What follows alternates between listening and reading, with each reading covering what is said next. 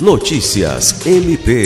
O Ministério Público do Estado do Acre promoveu nesta sexta-feira, 19, uma palestra ministrada pelo promotor de justiça Luiz Henrique Rolim, que abordou temas como o combate à desinformação sobre o sistema eleitoral e a importância do voto consciente.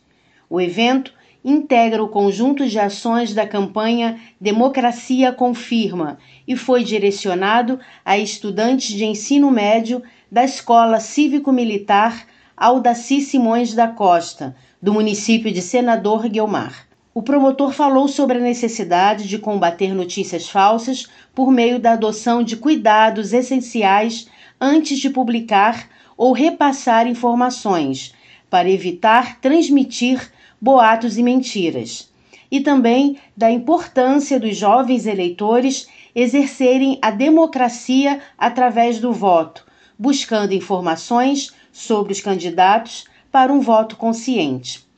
Lucimar Gomes, para a Agência de Notícias do Ministério Público do Estado do Acre.